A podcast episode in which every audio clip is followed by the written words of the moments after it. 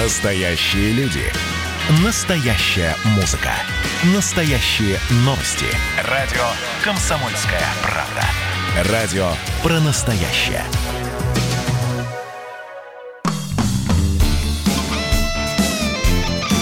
Свое дело. Здравствуйте, меня зовут Максим Коряка. В эфире «Свое дело» – программа про предпринимателей, их деньги и способы эти деньги зарабатывать. Сегодняшний выпуск будет посвящен деньгам в прямом смысле этого слова. Мы разберем принципиальные различия между тремя, наверное, самыми главными денежными показателями в компании. Это баланс, прибыль и собственный капитал. Начнем с первого. Баланс – это деньги на счетах вашей компании, выраженные в номинальных цифрах. Например, когда бухгалтер говорит, что на балансе фирмы, допустим, 1 миллион рублей, он имеет в виду просто деньги, которые лежат на счетах и в сейфах. При этом это могут быть как деньги вашей фирмы, так и деньги ваших заемщиков, кредиторов, контрагентов и так далее. То есть из 1 миллиона рублей, озвученного бухгалтером, может быть 500 тысяч – это сумма, которую надо заплатить подрядчику. Поэтому баланс – это просто цифры, которые нельзя просто взять и потратить, не рассчитав предварительно остальные два показателя.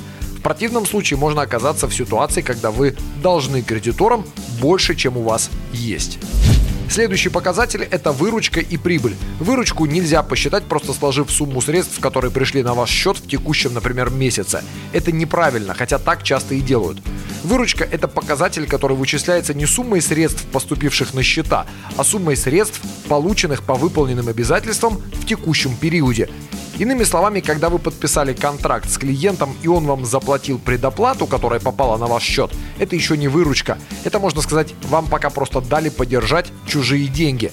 А вот когда вы подписали с клиентом акты выполненных работ и с этого момента можете уже точно назвать эти деньги своими, вот тогда их и можно записывать в сумму выручки.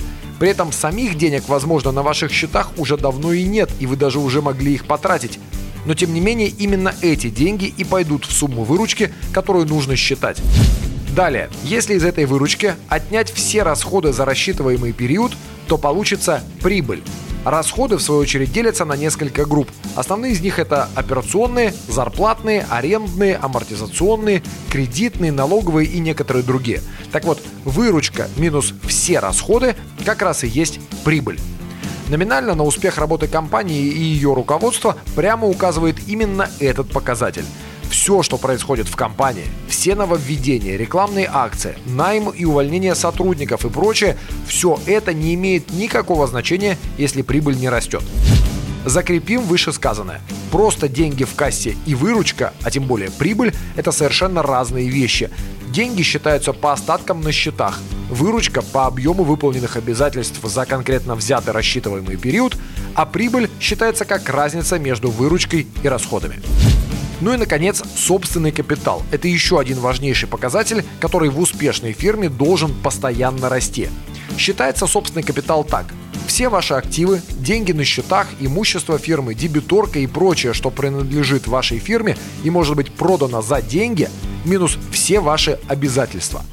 Чистая разница между этими двумя показателями должна быть положительной и должна все время расти. Только тогда можно сказать, что собственный капитал организации растет, а это, подчеркну, прямая и фактически единственная цель владельцев компании. На сегодня это все, о чем успели рассказать. Это была программа «Свое дело» для предпринимателей и всех, кто хотел бы ими стать. Слушайте нас на всех основных подкастах Яндекс Музыка, Apple Podcast, Castbox и других. До свидания. Свое дело.